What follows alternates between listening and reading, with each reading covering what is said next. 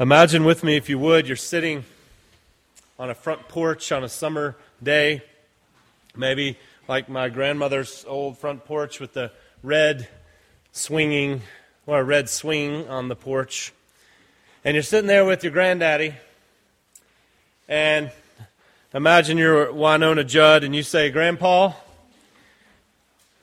tell me about the good old days. Sometimes it feels like this world's gone crazy. Grandpa, take me back to yesterday when the line between wrong and right didn't seem so hazy. And imagine as you're sitting there, you break into a refrain like Wynonna did. Did lovers really fall in love to stay and stand beside each other come what may? Was a promise really something people kept, not just something they would say and then forget?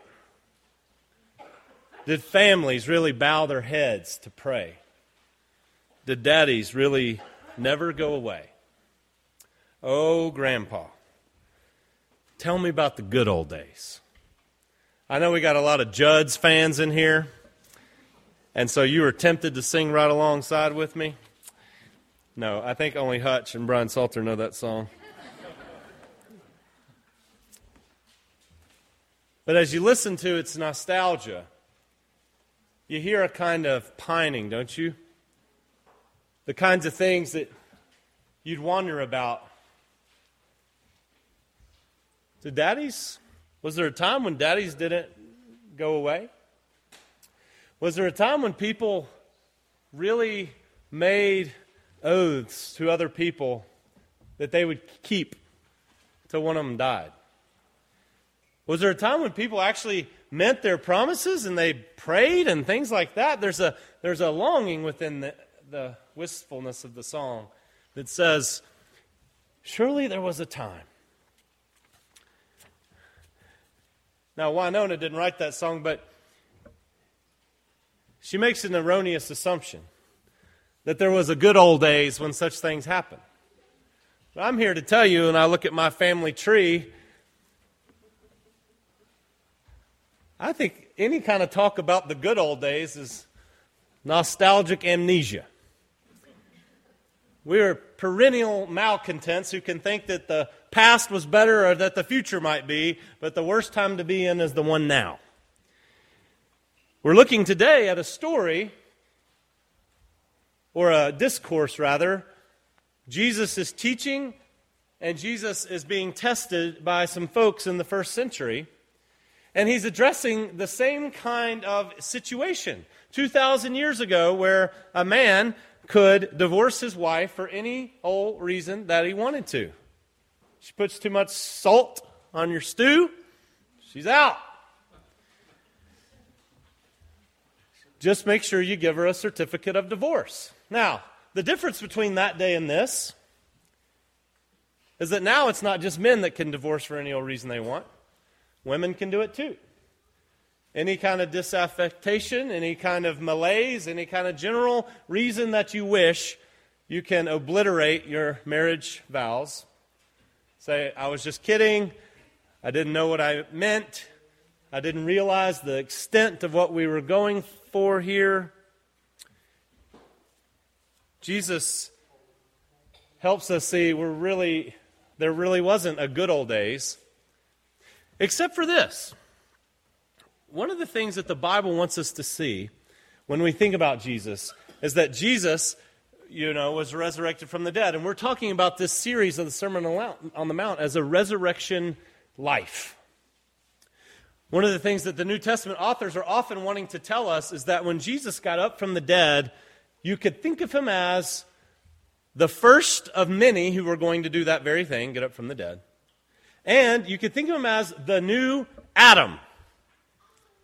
Now, this is not some character from Big Bang Theory, A T O M. It's Adam, A D A M, referring back to the original creation. In fact, Jesus raising from the dead is said to have started off, to kicked off, commenced a new creation. And so Jesus is this new Adam who's reminding us of what the good old days actually were. They were pre fall days. None of us have been around any of them, but he was. And he's here to tell us something about creational intent. He's here to tell us about the, the magnificence of what God intended when he called a man and a woman to be married to each other permanently, indissolubly. And we can be sure, as Dallas Willard said, and Dallas Willard passed away this week, it's a sad loss to the church. Dallas Willard said, If Jesus tells us something, we can be sure that it is true. And if there were a better way, he would have told us. And so we are people here, like those sitting in the Sermon on the Mount, who have adhered ourselves to Jesus' teaching, to his authority, and he has said, if you practice these words and teach these things, your life will be indestructible. If you do these things, your life will be like a sturdy building that can't be knocked down. No matter how torrential the rain pour, no matter how strong the winds. Jesus is reminding us of a time before the good old days that we might imagine where God made something in such a way that he wants it to be embodied in this community in the new creation of which we are presently a part. And here is what he says Moses permitted you, uh, uh, haven't you read that at the beginning the Creator made them male and female? For this reason, a man will leave his father and mother and be united to his wife, and the two will become one flesh. So they are no longer two but one. Therefore, what God has joined together, let not man separate. Jesus, in these teachings, gives us a rule. He sets down something that he means to be lasting, formative, and shaping for us. And one of the things that G.K. Chesterton, this British writer in the 20th century, noticed, he said this Christianity has established a rule and an order and the chief aim of that order is to give room for good things to grow and run wild. It's very important to see that when God lays down a law, when God gives us a rule, when He in some way shapes the way we're supposed to think and the way we're supposed to live, it's always in order that good things might grow and run wild. It's always for the promotion of certain kinds of things and the discouragement of other kinds of things which kill what he intends. And so, what is this rule that Jesus lays down as he was there at the creation of the world? What is this rule that he lays down in a world where it has become commonplace for men to be able to discard their wives if they want, so long as they give them a certificate of divorce? And Jesus says, Here is the rule I lay down. It's the rule that's always been laid down. He says, if anyone divorces his wife, he must give her a certificate of divorce. You've heard that said. But I tell you that anyone who divorces his wife except for marital unfaithfulness causes her to become an adulteress. And anyone who marries the divorced woman commits adultery. Do you know what he's saying here? He's saying, I don't recognize divorce. That's one way of saying it. He's saying that in the way you're doing it, when you get divorced, the woman you divorce, she gets married to somebody, she's sleeping with someone who's not her husband because she's still married to you. In God's eyes, this union, when two become one, it's like super glue. Have you ever gotten your fingers stuck together with super glue? Like this? I have. Probably you haven't because you know what you're doing when you get your fingers stuck together with super glue, it almost seems like the only way to get them unstuck is to chop off your fingers. And I think it would be safe to say that part of what Jesus is saying is that God, when He brings two people together, whether they mean it or not in marriage, they've been super And that to bust up the thing is something like an amputation. It's something like chopping off a part of them. And so, most of the kinds of divorces that happen well, they're not real divorces in God's eyes. He doesn't recognize the ending, the severing of the oneness. That's why he's saying, unless there's been some kind of marital unfaithfulness, the lady you sent out for divorce, she becomes an adulteress. Well, dang, that seems kind of harsh. Well, then you move over to Matthew 19, and they ask him the same question. They're trying to quiz him and test him to see where he stands on the Mosaic law. So some Pharisees come to him, they test him, and they say, Is it lawful for a man to divorce his wife for any and every reason? What are the escape hatches here? What are the loopholes? We're righteous men, right? If we divorce our wives. And here's what Jesus says He doesn't enter into the discussion. He doesn't enter into the technicalities. He doesn't enter in really to the exceptions or to the reasons for it, he simply says this Have you dudes ever read the beginning pages of the Hebrew scriptures? You know, the things you have on your door frames and hanging off your face? Have you ever read the Bible? At the beginning, when God spoke into being the marvels of this planet, when He made a man who was to image him and took from him a rib and called a woman into being. When he saw her first, he went, Whoa! And they became one, leaving their father and their mother. And God brought them together so that nobody should ever rip them apart. Jesus says, Don't you know that story? That's God's picture of marriage. When you ask me about divorce, I say, here's God's picture of marriage. It's a oneness that can't be busted. Well, they test him further. Well, why then did Moses command that a man give his wife a certificate of divorce and send her away?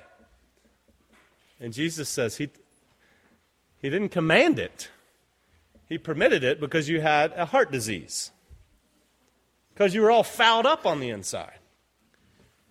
But it was not this way from the beginning. I tell you, anyone who divorces his wife except for marital unfaithfulness and marries another woman commits adultery. He's saying the same thing he just said in Matthew 5. And so much do his disciples understand what he is saying, here is their response. This is one of those nice times in the Bible where you can witness someone listening to Jesus and get a sense for have I understood what he's saying? Because you get to hear them seeing if they understood what he said. And here's what they said after they just heard his teaching about marriage. They walk away and they, Jesus, Jesus, can you, can, can you come over here? Uh, uh, I just heard, we just heard you saying things. If what you're saying is true, None of us should get married ever. That was the conclusion they came to. Do you think they understood what he was saying? They said, if what you're saying is true, if you can't get out of this thing, we should never get into this thing. And Jesus doesn't say, no, no, no, you sillies, I'm being metaphorical, figurative. I don't mean if you fall out of love. I don't mean if you find somebody better. I don't mean if you just feel as kind of malaise and your life's not going the way you want. Well, you can get out of it then. No, he doesn't say any of that. He doesn't even correct them. When they say, if this is the case, it would be better for us not to marry. And he says, not everyone can accept this word.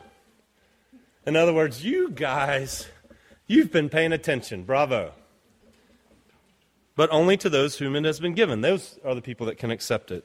Some were born eunuchs, and others were made that way by men, and others have renounced marriage because of the kingdom of heaven. This is one of those things where we can have some safety and some comfort because we watch the disciples interact with Jesus in his teaching and laying down the rule when he says, Here's the vision of marriage it's permanent, and you can't get out of it. And they say, uh, it sounded like you just said it was permanent and you can't get out of it, so maybe we shouldn't get into it. And he says, right. Okay? So there's the rule.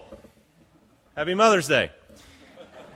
Now, okay, he gives two little ways out. He says marital unfaithfulness. That breaks the bond. But even then, it doesn't mean you have to get out, it means you can get out. And then the Apostle Paul adds another one that the church has always embraced. If you're married to an unbeliever and they get out of Dodge, they split town, they leave, you don't have to chase them. If they take off, if they leave you, you're not bound, he says, you're free. You can remarry. So, those are the two exceptions that the Bible gives us some kind of sexual irregularity in a marriage or somebody taking off. Otherwise, and it doesn't even spend much time on the exceptions. And if you're thinking about the exceptions, you probably should stop. Because Jesus' goal here is to say, look at the vision of this. Look what God was up to when He made this. So if I'm right in saying, I'm quoting Chesterton, who says that God puts down a rule and an order, and the order is permanent marriage with no exception except for these two, which really don't describe most of the divorces that happen in our day, I don't think. But if this is the rule, then what thing is God trying to discourage, and what thing is He trying to promote with this? What is He trying to let run wild? Well, let's look at what He's trying to discourage. He's trying to discourage cruelty. Marriage that severs is cruel. It's cruel to everybody. In the first century, what would happen if a man put a woman out and divorced her and gave a certificate so it was legal? We're righteous, we're doing it the right way. What would happen to you is it wasn't like today. You didn't have a way, a woman wouldn't have a way to make a living. If she were to get remarried, she would be damaged goods. She wouldn't be treated very well. She might have to go live with her family, but only begrudgingly. She would likely become a prostitute. Her life, as she knew it, would be ended. And Jesus recognized that this practice of easy divorce was ruinous to women. It was cruel. It was just cruel. And now, flash forward 2,000 years when men and women can get married, for, get divorced for any old reason they want. If you've been up close to one or you've lived in a house with one, I got to see three up close in my house growing up. You recognize that it is a, an unwitting kind of cruelty. It destroys everybody. It's like you think you're heading off to greener pastures, then suddenly you step on an IED and everything's blown to shreds. It ruins relationships and communities. It ruins children. It ruins the people who get divorced. They always think things are going to be better. Rarely they are. I heard recently about a story, maybe you heard it, about a woman who was out jogging and she was attacked by pit bulls, killed by pit bulls. I've known in my life, maybe you have too, people who have been attacked, maimed by pit bulls. A little boy in my baseball team when I was growing up, a little girl down the street from us just a few years ago who went to school with the children attacked by a pit bull. And you know what it makes me think? I hate pit bulls. And maybe you got one and you're one of those people who say, oh, they're kind, they're sweet. They're not. and I think, and I like animals, okay, and I don't want any of them to hurt, but I want pit bulls to die. You know why? Do you know why? You know why I hate them? Because they cause harm to people, they destroy people. And so you want to know what Jesus is trying to do when he says, stick with your spouse. Don't promote divorce because divorce is cruel. It's another way of him saying what God said in Malachi I hate divorce. That's God's official position on divorce. I hate it. I want it to die. He takes it so seriously. It's such a cruelty, it's such a, a vandalism to his beautiful, good creation that he cannot tolerate it. The Israelites in Malachi are whining, they're complaining, they're saying, Why does God not hear our sacrifices? Why does he not respond to us anymore? And God's answer is, is because you're, you're discarding your wives. You're clothing yourself with violence. I hate divorce. That's what he's talking about the violence to the women as being. Putting them out and he hates it. God wants to discourage cruelty, so he discourages divorce and says lifelong marriage. And think about this. Think about hearing someone say this. Julie Baumgardner recently wrote, I'll never forget the time I heard the 10 year old boy say, Why did my dad have to quit in the middle? Why did my dad have to quit in the middle? Some of you have known that feeling. A dad just quit in the middle. A mom just quit in the middle. People around you just quit in the middle. Did it make you a joyous, flourishing, healthy, whole person? Not generally. The social statistics on this are quite well pronounced. It's a cruel thing that destroys people, and God would discourage it. But if that's what he's going to discourage, what is he actually trying to promote? What is he actually trying to make run wild in saying, stick with your spouse? Fulfill the creational vision of what God has brought together, let not man separate. Well, one thing of this is this, of course. It's and, and Malachi says, I want godly offspring. One of the things that God has done is He said, I want my people to populate the earth with little royal statues all over the place who breathe in mercy air, who depict to the world what it's like to be governed by a good God who is their Father.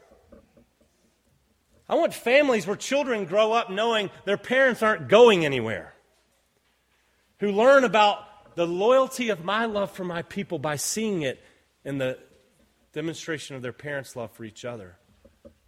The keeping of oaths, the keeping of commitments. These are where children they grow up to be little image bearers reflecting and radiating the wonders of God out in the world. That's one of the things that God wants to promote. And you guys are doing well at that. Little people running all over the place. You know, one of the other things I think he wants to promote, if you think about it, the disciples saying, if this is the situation, it's better not to marry.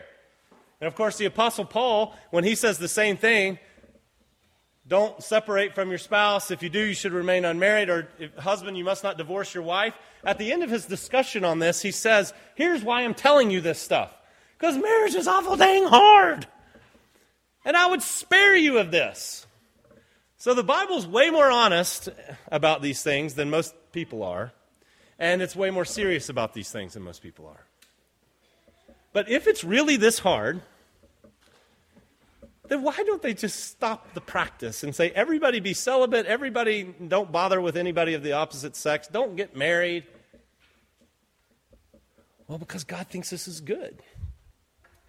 And one of the things that happens, see, when Jesus, through whom the creation was made by the word of the Father, marriage back then in the garden was a different kind of deal because it was two people who really wanted the best for each other, two people who wanted what God wanted.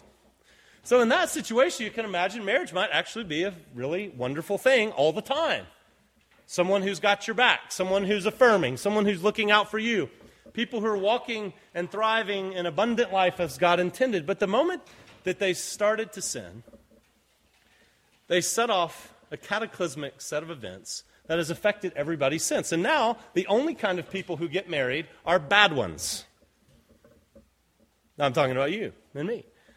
The only kind of people that get married now are people who are eaten up with a kind of allergy to God and a kind of preference for themselves. That's not all that could be said about them, but that's a truism. And so, what undoubtedly happened, as Martin Luther said, ever since Adam and Eve took the apple and sinned and threw everything into chaos, Eve could say, Why did you eat the apple? And Adam could say, Why did you give it to me? And the blame shifting begins and carries on to marriages, even to present day. But if this is the case, if there sinful people who get married together. And it's awfully hard, but they can't separate. One thing God must be intent on teaching people is the value of reconciliation. Of course, that's how you describe his whole ministry on the earth is reconciling the world to himself. And in little microcosms, before watching people and your children, one of the best things that we teach our kids is about reconciliation. C.S. Lewis captured this well in his story, A Horse and His Boy. At the end of the story, he talks about Aravis and Cor, these young man and woman. And he says, Aravis and Cor, I'm afraid, had many fights and many quarrels over the years, but they always made it up again. So that oh, later, when they got older, they got married so as to keep on doing this more and more conveniently. Quarreling and then making it up again. And I have sometimes thought in my moments of despair what a wicked person I can be. How angry, how sullen, how selfish I can be in my home. I think some of the best things that my wife and I teach our children, and some of the best things you teach your children, is that sin doesn't end relationship. Anger doesn't end relationship. Selfishness doesn't end the relationship. One of the things that we teach them best, I think, is that we can argue with each other, we can yell at each other, and then later we can kiss each other on the mouth. We can humble ourselves. We can say we're sorry. We give and receive grace from one another. I'm happy that my children get to grow up in a house where that is embodied. I'm happy that many of you are conducting houses like that. Reconciliation is something that must be allowed to run wild. And it can only run wild in a home where everybody's decided we're sticking this thing out. What's another thing God would aim to promote by making people stick together? Well, freedom. What? Freedom. Listen to what he says to the Pharisees. Moses permitted you to divorce your wives because your hearts were hard. Now, your hearts were hard. That's Jesus' assessment. And if you think about divorce as it often happens, have you ever heard anybody say, I'm thinking of leaving my husband because, well, my heart is hard? I'm just such a wicked person, and I prefer my own way to anybody else's way. And so I think I'm just going to do whatever I want. Is that how it usually goes down? I don't think so. If I met somebody like that, I might say, Go ahead, because you're a space alien. Most people, so probably not a real human. But most people, when they want to get divorced, they say things like they, they're filled with blame for how the other person is failing them. They're not making life happen the way they want it to. Most people who are afflicted with hardness of heart, what happens is you start to be ruled by your own passions and your own desires. You assume you know more than God. You become tyrannized by your own self. And Jesus knows this is always a dr- dreadful domestic policy to be tyrannized by yourself. You cannot live a fruitful life the way God intended if you are constantly ruled by your own desires. You can't. There are some of your desires that must be killed so that new ones can come to life. There are certain wishes you have for your life that the best thing that could happen for them is they would die so that you could find life. Jesus wants you to know freedom, so he prohibits you from giving into your hardness of heart, which is a big cause of divorce. So think about this. Think about someone coming up to you and saying, one of the best lies that Satan has ever perpetrated on any group of people ever they say, I'm not happy in my marriage. And my kids, well, my kids can't be happy if I'm not happy. I've got to leave my husband.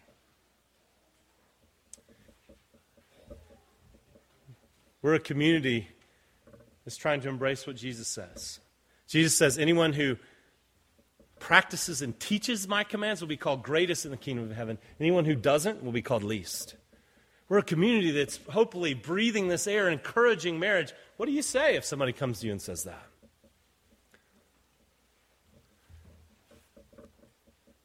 Do you say,